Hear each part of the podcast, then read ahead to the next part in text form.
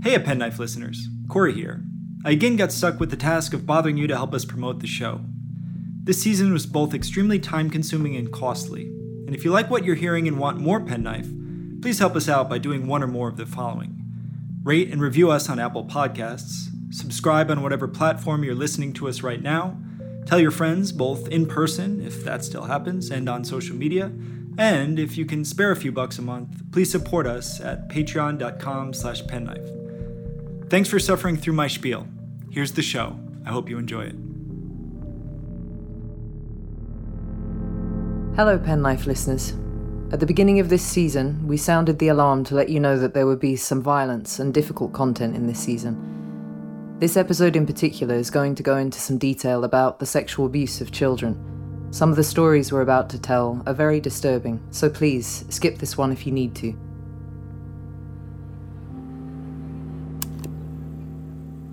Sunday, the 7th of May, 1967. First journal entry in Tangier. After changing, we went down to the windmill, a beach place run by an Englishman and an Irishman. The windmill is right along the beach, so it is very quiet. As I was sitting half asleep, a small voice said, Hello? It was a little boy. He asked my name. Joe, I said. He nodded. Jew, he said. Yes. He spoke of how he was at school and was learning English. After more conversation during a lull, he said wistfully, Do you like boys? Sometimes, I said. He nodded. You fuck him? He said, nodding to Kenneth. I shook my head and nodded conspiratorially. He is asleep. You will be here many days, he said. Yes. Goodbye, he said with a smile, and stopped. I am Hassan. After he had gone, Kenneth said, You can't have him. He's about ten. It'll have to be a cabin job, I said. They won't allow him in the cabins. Along the beach, then.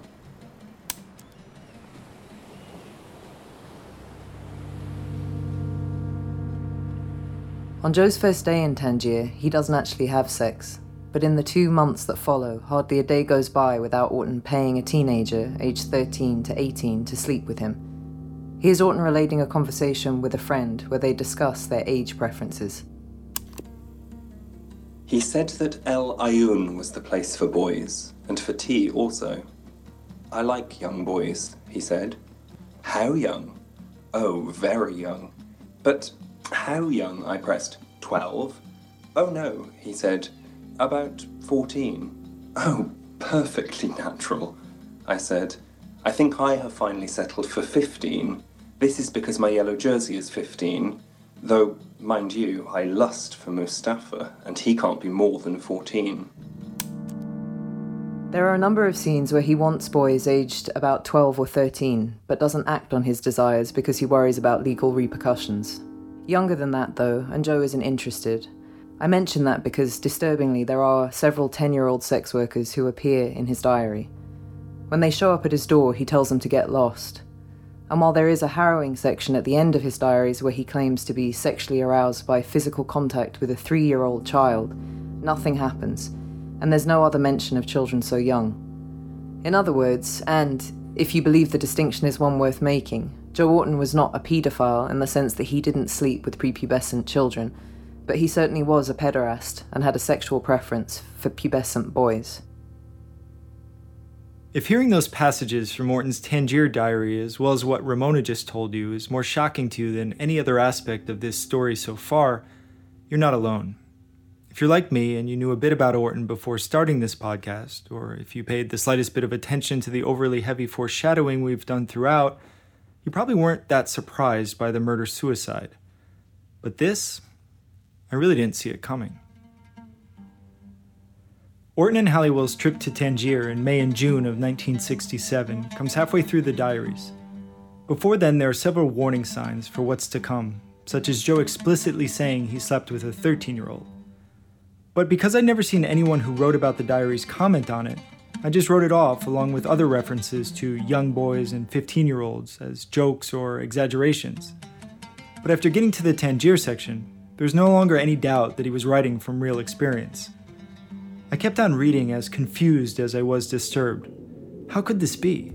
I mean, Not so much how could he, which is also a valid question, but rather, how is it that I didn't already know about this?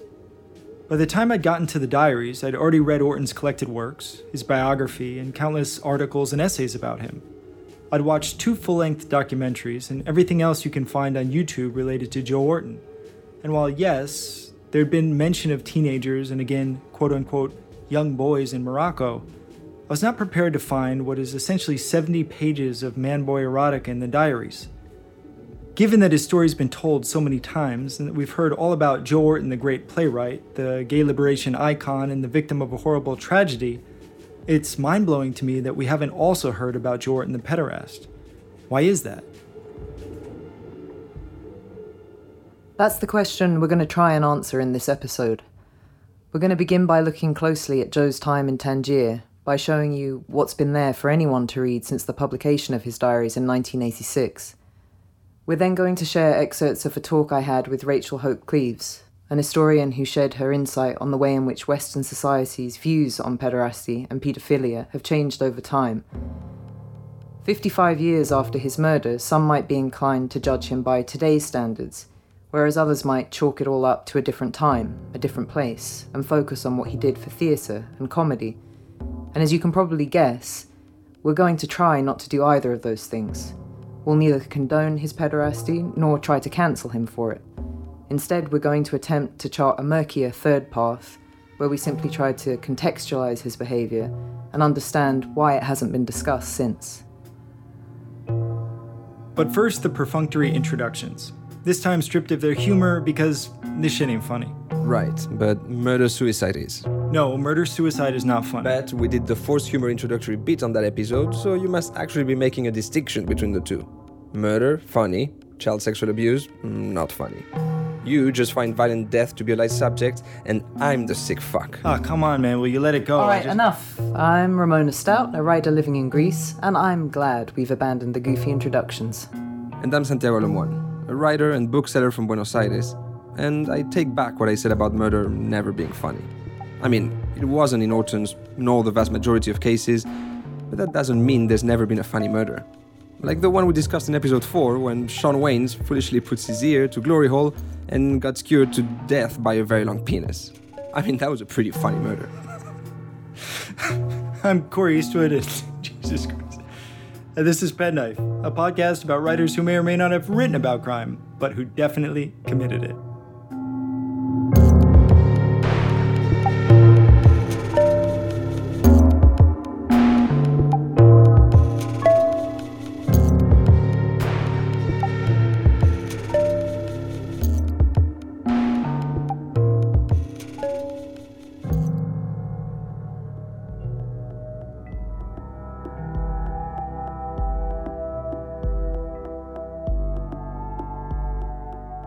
I tried to be as specific as possible about the ages of the children Joe slept with because I think that's a reason it hasn't been talked about.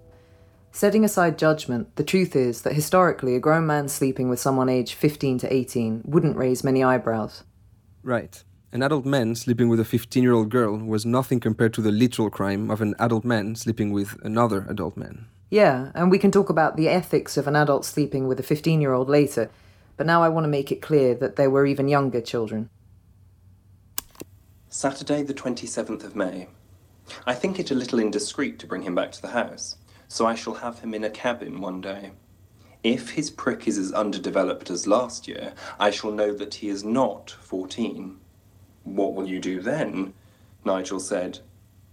I shall leave it for a year or two, like peaches on a sunny wall.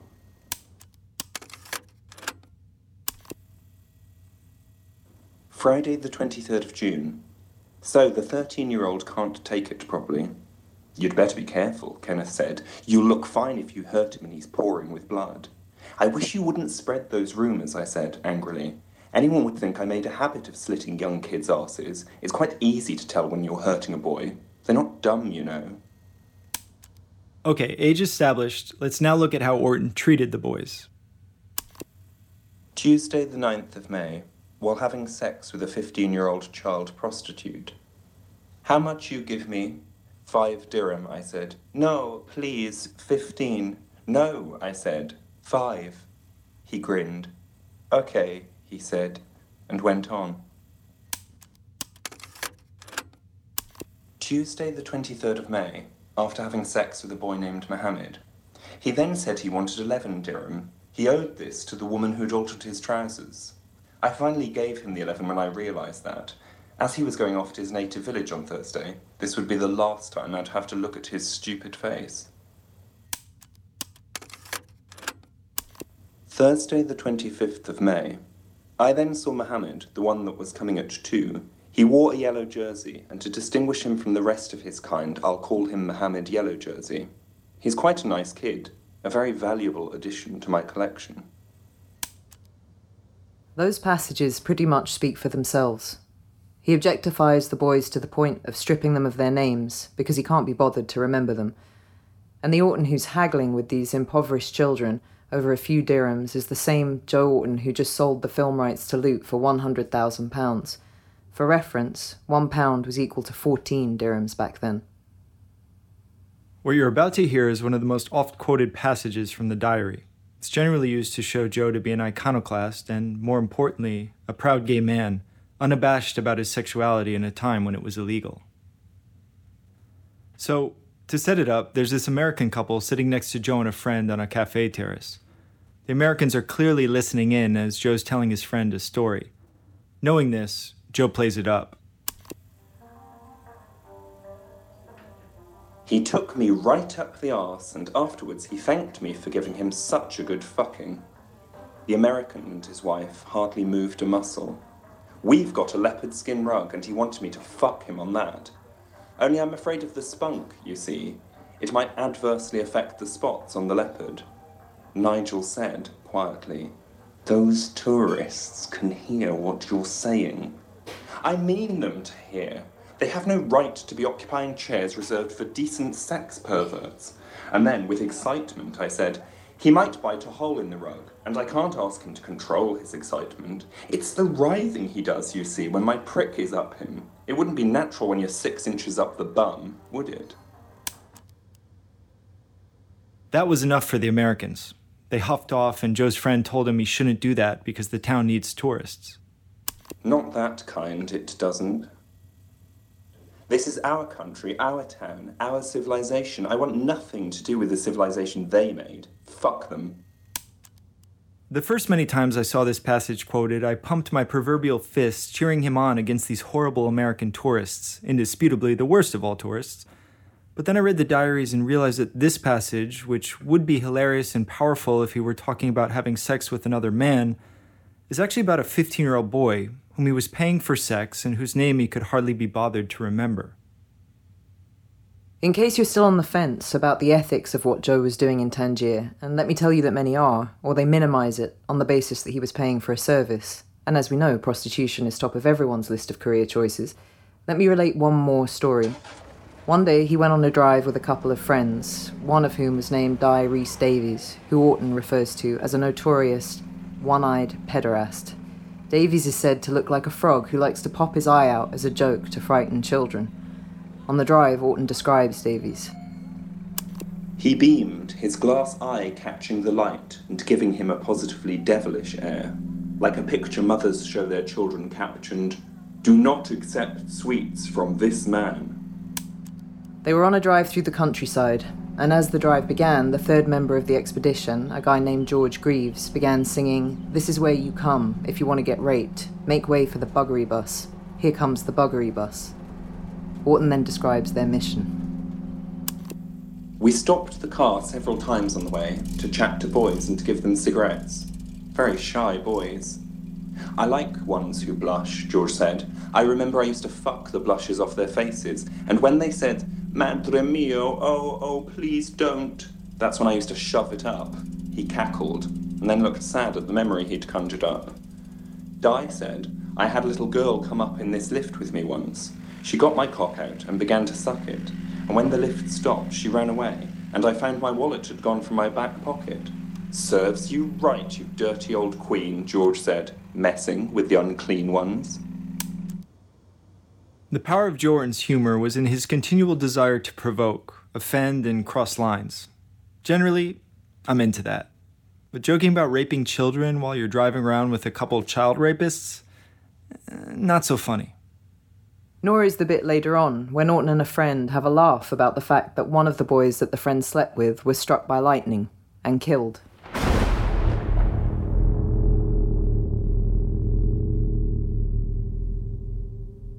Another one of the most quoted passages from the Tangier Diary, also used as a rallying cry for gay liberation, is when Orton tells his friend, the actor Kenneth Williams, who is gay but conflicted about his sexuality and basically living asexually. You must do whatever you like as long as you enjoy it and don't hurt anybody else. That's all that matters. You shouldn't feel guilty. Get yourself fucked if you want to. Get yourself anything you like. Reject all the values of the society and enjoy sex. When you're dead, you'll regret not having fun with your genital organs. How do you reconcile that line, which again, from the gay liberation perspective he meant it in, is extremely powerful, with what Joe was doing with the boys in Tangier? That's the big question, isn't it? I mean, how did Joe himself reconcile it? He describes most of them enjoying it, and perhaps that was enough for him to see the fucked up things he was doing in a positive light. In 67, there was next to no consciousness about how PTSD can affect child sexual assault survivors later in life. Joe himself had his first sexual experience at 14 with an adult man and claimed to have enjoyed it. And perhaps he really didn't see how he was exploiting and hurting these boys. Or, perhaps because they were poor, brown, and North African, he didn't see them in the same way he would English boys. Perhaps, through an Orientalist lens, he could believe what he told Kenneth Williams that he wasn't hurting anybody. Because, by the fact of being African, the boys were somehow less than anybody's.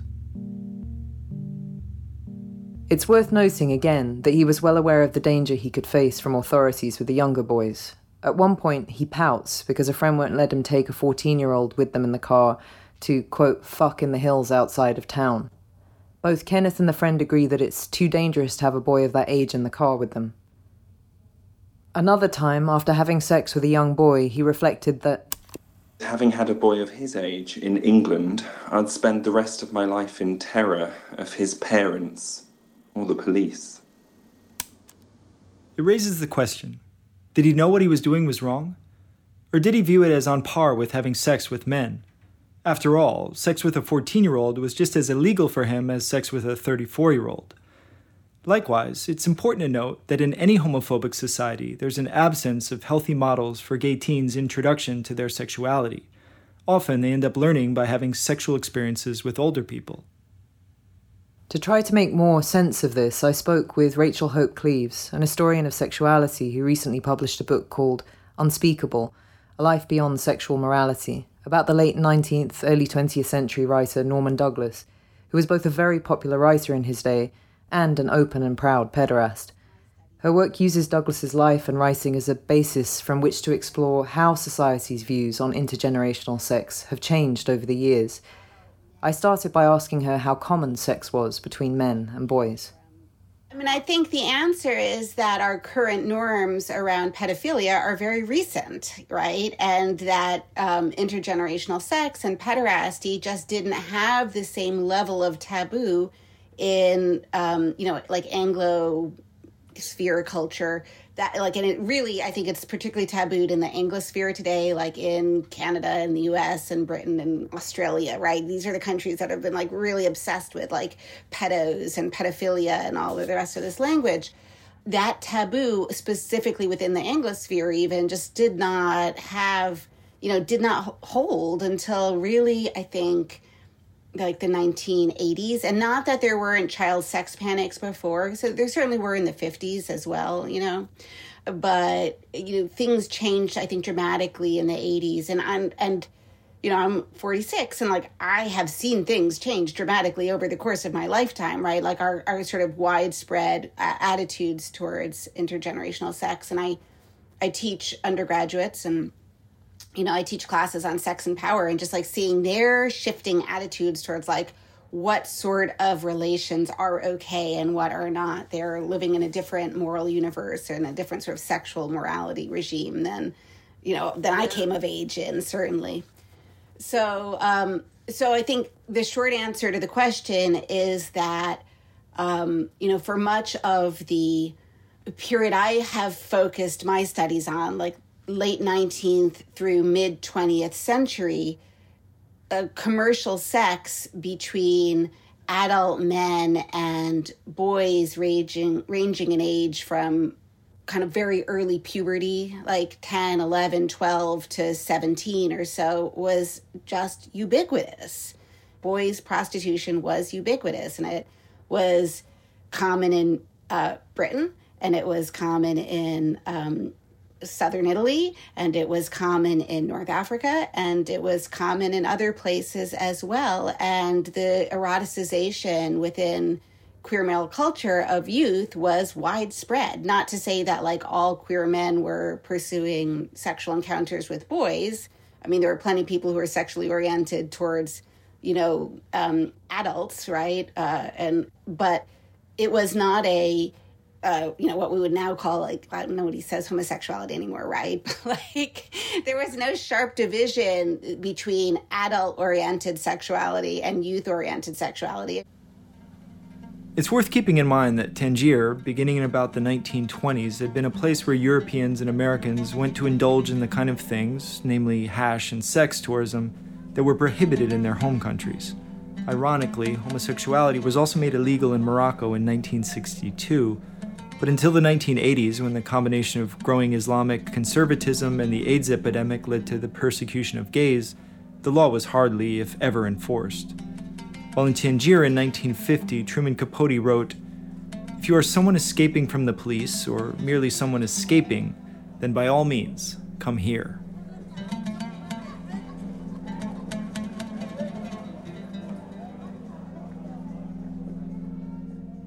Paul Bowles was there, as was William Burroughs, who, in a letter to Allen Ginsberg and Jack Kerouac, wrote, Did I tell you about the time Marv and I paid two Arab kids 60 cents to watch them screw each other?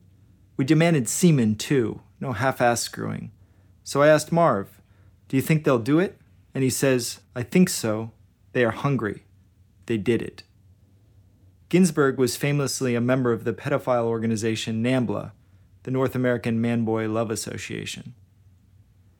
Going back a bit further, you have the writer Orton was most compared to, Oscar Wilde, who made a number of trips to southern Italy and Algeria in order to engage in sex tourism with teenagers.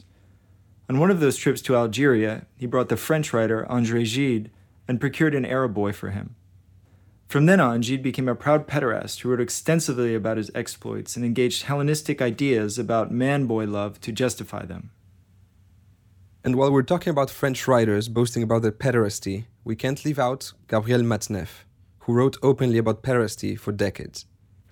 In 1974, he wrote a book called Les Moins de 16 ans, The Under 16s, for which he was celebrated, and then made a career out of publishing novels, essays, and diaries of his sex tourism with boys and girls. In 2013, he was still an important figure in the French literary establishment and won the Prix Renaudot, one of the most reputed French literary prizes. It wasn't until 2020 when one of his victims, Vanessa Springora, published an account of his abuse called Le Consentement, or Consent, that he was finally outed as the predator he had always been, and had always more or less admitted to being. Okay, we could keep going with this, but another thing to point out is that not only was this not the sole place this was happening, but also that the majority of sex tourists, then and now, were heterosexual men. In North Africa, in particular, though, Joe Orton certainly wasn't the only one engaging in or writing about this behavior.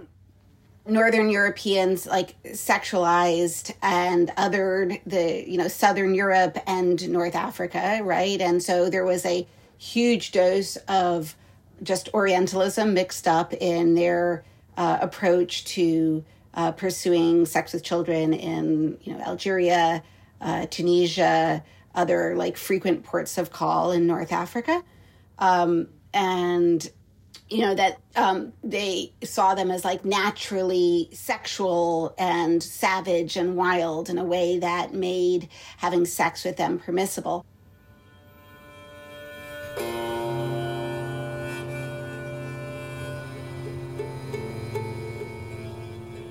Hanns Ebensten, a German born tour operator and travel writer, said of Tangier in the 1960s Many of these boys, some as young as 13 years, lacking friends or relatives in Tangier, found a haven in the male brothels.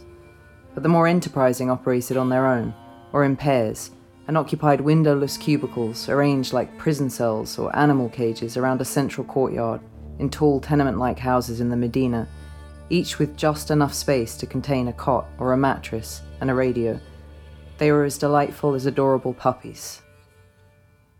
There is no age of consent for boys. Like, that is a kind of creation of very recent times. So, historically, there were few ages of consent anywhere, and where age of consent existed, it existed for girls. So one age of consent are imposed, and you know they they they become higher, like in Britain and the U.S. in the late 19th and 20th centuries, and they you know 16 or whatever.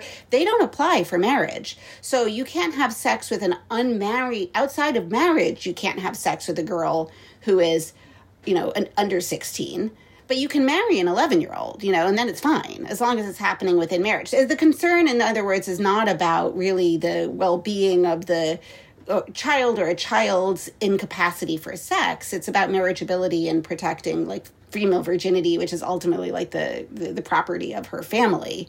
And then within the Italian system, I mean, what a lot of Italian historians of sexuality have argued is that because the culture was like so focused on preserving the virginity of girls, that um, sex between boys as well as sex between boys and and and adult males was seen as like an appropriate outlet in fact because the whole concern is like how do you keep these horny boys from having sex with the girls well you know if they're having sex with each other having sex with like adult men then you know then they're leaving the girls alone and that's what you know the real concern is about like keeping the girls virgins this sick obsession with virginity over a child's safety definitely extends to the Muslim world as well.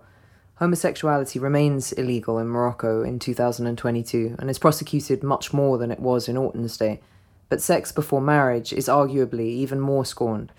These days, there's a thriving industry there for hymen restorations, and another that sells fake hymens made to simulate bleeding during sex. From the 50s to the 70s, Western society embraced rather liberal attitudes towards sex with children. Sex in general was given a wider berth, and psychologists tended to minimize the severity of sex offenses. In this climate, the child, especially in the case of the child prostitute, was seen as the deviant, the one who tempted the bumbling, helpless adult into sin. Basically, the idea of the pedophilic roles constructed by Nabokov in Humbert Humbert and Dolores Haze, aka Lolita. According to Humbert, it wasn't his fault. He was lured and seduced by a licentious and cunning 12 year old.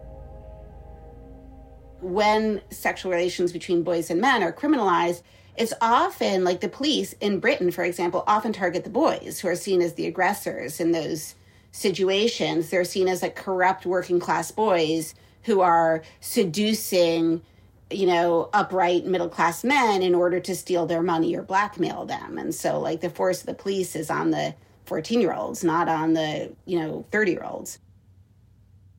So, there you have it. In Orton's day, it was the child sex workers who were in the wrong.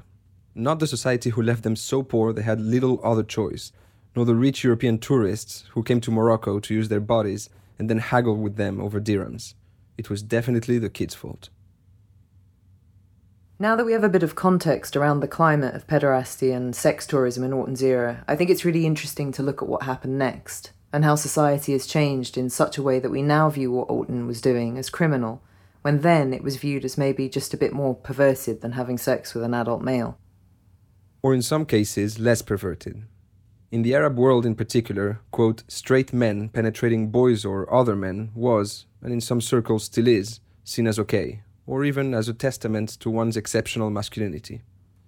Being penetrated, however, is viewed as debased and perverted. Jesus, very rational, this whole patriarchy thing. Anyhow, back to what happened next. And what happened next was the gay liberation movement. In 67, homosexuality in the UK was decriminalized.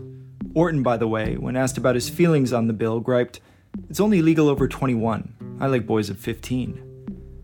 Decriminalization opened the door for gay liberation activism. The Gay Liberation Front was formed in New York in 1969, immediately following the Stonewall riots, and soon expanded internationally. The demand for gay equality got louder and louder, and in response, so did the homophobic backlash. It was only then in the 70s that pedophilia really became an issue. Why? Well, because homophobes used the specter of the child molester as a way to smear gays by claiming they were all pedophiles. At the same time, you had the emergence of gay identified pro pedophile groups such as NAMBLA in the US and the Pedophile Information Exchange in the UK, which allowed homophobes to conflate homosexuality with pedophilia and gave them more fodder for their attacks. This was the real birth of the child sex abuse panic. Before the 80s, there just wasn't the outrage about adults having sex with children that there is today. I mean, the fact that this group called themselves the Pedophile Information Exchange shows that the word wasn't stigmatized in nearly the same way that it is today. But as soon as these groups emerged and tried to connect themselves to the gay liberation movement, there was obvious objection from the majority of gay rights activists. What happens in the 70s is that as part of the gay rights movement, like people within that movement draw a really sharp line between uh, relations between adults and relations between children and youth, and the exclusion of this whole a pederastic genealogy is essential for the normative arguments on which the gay rights movement and toleration is based. Um, and so there are these like flashpoints, you know, like in the 1970s and 1980s, where um, you know queer publications, you know, publish something written by like a a pro pederast or you know someone within uh, the movement like m- makes arguments for the elimination of the age of consent laws and the larger gay rights movement like turns on those people and shoves them out the door and it came to a head in 1993 when the ILGA, the International Lesbian and Gay Association, achieved consultative status at the United Nations, and word got out that NAMBLA was a member organisation of the ILGA. Republican Senator Jesse Helms, notorious for hating black people and gays, apparently loved children so much, that is, white, straight children, that he drew up a bill that would withhold $119 million in aid to the UN if they granted official status to any organisation that condoned paedophilia. This caused the ILGA to boot NAMBLA from their ranks and state that paedophiles had no part of the gay rights movement. NAMBLA responded citing Socrates, Wilde, and Gide, and arguing that pederasty was part of the gay movement and central to gay history and culture. Well, you know what happened next. The gay rights movement once and for all made it clear that no, pederasts and pedophiles are not welcome in their ranks. And there is nothing about gay men that make them any more prone to pederasty or pedophilia than straight men.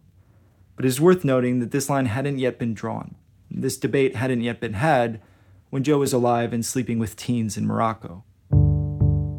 In the 1970s, attitudes about intergenerational sex began to change, mostly because the feminist movement was calling for victims of childhood sexual abuse not to be considered co conspirators, but the victims that they were. Anti feminists, of course, opposed just about everything feminists stood for, but as gays grew more and more visible in society, conservatives latched on to the idea that children needed protection from adults, particularly two groups of adults feminists, who they argued were trying to destroy the traditional family structure, and gays, of course, who were cast as sexual predators from whom straight society needed to hide their children. The wheels of the mass panic about child sexual abuse were already in motion when the AIDS epidemic hit, and AIDS inspired homophobia just intensified it. The myth of homosexual recruitment was perpetuated, flamboyant gay men hanging outside schools like dealers trying to lure wholesome straight kids into a life of homosexual sin. It's also worth noting that the current transphobic panic, which posits that trans rights activists are trying to brainwash children on Instagram into changing their genitals, bears a lot of similarity to this the gays are trying to convert our kids hysteria of the 1980s. But don't get us wrong. It's a good thing that society now attempts to protect its children from sexual encounters they can't consent to with adults. But this whole insane QAnon Pizzagate type of pedo paranoia, it all has roots in homophobia. And here we need to emphasize something really important. Please turn up the volume and listen closely. And if you retain one fact from this podcast, let it be this gay men are not pedophiles.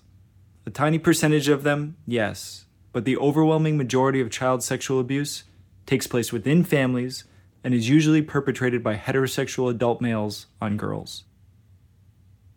pederasty and like pederastic culture is happening within a larger context of like basically male privilege that is not you know only about of course you know sex between adult men and boys or something but like within a larger context of a sexual system predicated on male privilege to fuck people who are less powerful than them. And that extends richly to girls as well. Um, and so I agree with you, you know, totally. And this has always been one of the main arguments made against people who, uh, against this sort of like homophobic attacks on, on, on gay men as like child fuckers or something. Like the majority of sex between adults and children is happening within the family. And it's majority, it's adult men who are sexually assaulting girls. All statistics about child sexual abuse are dubious because the vast majority of survivors do not report their abuse. Ramon is about to speak with Rachel about why that is, but here, after giving that disclaimer, I want to give you another statistic. Since the child sex abuse panic in the 80s, gay men have been tarred as pedophiles. Now, one can make the argument that there are more straight than gay men, and for that reason, the statistic we just read about the majority of pedophiles being straight is just about numbers, not percentages but proportionally, the percentage of reported cases of gay men sleeping with prepubescent children is significantly smaller than the cases of straight men doing it. Again, we're talking about reported cases, and while there is a taboo around pedophilia, regardless of the gender of the people involved, it stands to reason that there's a greater one around homosexual relations that would likely cause less boys to report it. But what is clear is that most instances of reported pedophilia by gay men involve an adult male sleeping with a pubescent, not prepubescent child. Therefore, and again, this is only if you feel there's a worthwhile distinction to be made between pedophiles and pederasts, and much contemporary thought about consent says that there is not, then most of the gay men who are labeled pedophiles and who were used to spread that label to all gay men weren't actually pedophiles. They were pederasts, like Joe Orton. And in case anyone needs a reminder, straight dudes were open fans of pederasty as well. He's not a monster alone, and he wasn't like the weird monster pedophile. Like intergenerational eroticism was really common in the 60s and 70s, right? And not just among men, but I mean, among like men and girls as well. Like, I mean, just like look at like, you know, 70s celebrities and like the sort of, I mean, rock culture and like young groupies. Indeed. From Jerry Lee Lewis and Elvis Presley to David Bowie and Jimmy Page, many rock and roll stars are notorious for having a thing for underage girls. Not only has it been glossed over, but it's often celebrated as part of the rock and roll lifestyle. When I first started researching Joe Orton and thinking about what this podcast would look like, I thought it was pretty cut and dry a brilliant playwright and a proud gay man in a time when being gay was criminal, who was bludgeoned to death at the peak of his success by the man he loved. That was it. That was to be the narrative. And then I read the diaries. And when I got to the pederasty section, part of me just wanted to leave it alone. I discussed it with Ramona and Santi, and we all recognized that to tell this story, we'd be trying to navigate a minefield. Why? Well, because we didn't want to play into homophobic stereotypes about gay men. And Joe falls into two stereotypes, because homophobes also like to claim that gay men hate women, and Joe was definitely a big time misogynist. Yeah, and I mean, if you Google Joe Orton and pedophile, the only real article that pops up is from a site called conservativewoman.co.uk. Oh, my favorite website. yeah, not exactly good company. So we really considered just not saying anything about it at all which would have made us part of the problem, of the taboo around talking about the sexual abuse of children, which does very little to help its victims. As Rachel Hope Cleves points out, this taboo, which characterises all paedophiles and pederasts as Jimmy Savile esque super monsters, does a further disservice to victims. Because if a perpetrator is, instead, as they usually are, a father, uncle, grandfather, brother, family friend, priest, coach, or teacher, then it becomes that much harder to speak about them committing monstrous acts, because the friendly uncle doesn't fit the bill. He's not a monster, he's not luring kids into cars with candy, and it often means that victims are less likely to be believed if they do speak out. I actually don't think you have to be a pedophile to have to be an adult having sex with children. I think that probably for a lot of adults, that is totally within the plausible range of potential encounters. And that if you have a system which gives a lot of power to adult men, and not a lot of power to youth and children, girls or boys, then it is a likely outcome of that system. And so, to my mind, monster discourse, which you know identifies like pedophiles as sort of like monsters outside of the social norms, um, really makes life a lot harder for children and youth. Right, right, making their encounters unspeakable by um, turn, making the rest of society turn a blind eye to all the people who are like are not monsters but are like out there um, sexually like assaulting or exploiting children and youth. So, was Joe Orton a monster? Should he be cancelled? Should there be a statue of him? Evidently, we're not the only ones asking these questions right now. Next time, in the final episode of season 2 of Penknife, we're going to bring you some fascinating news from Leicester.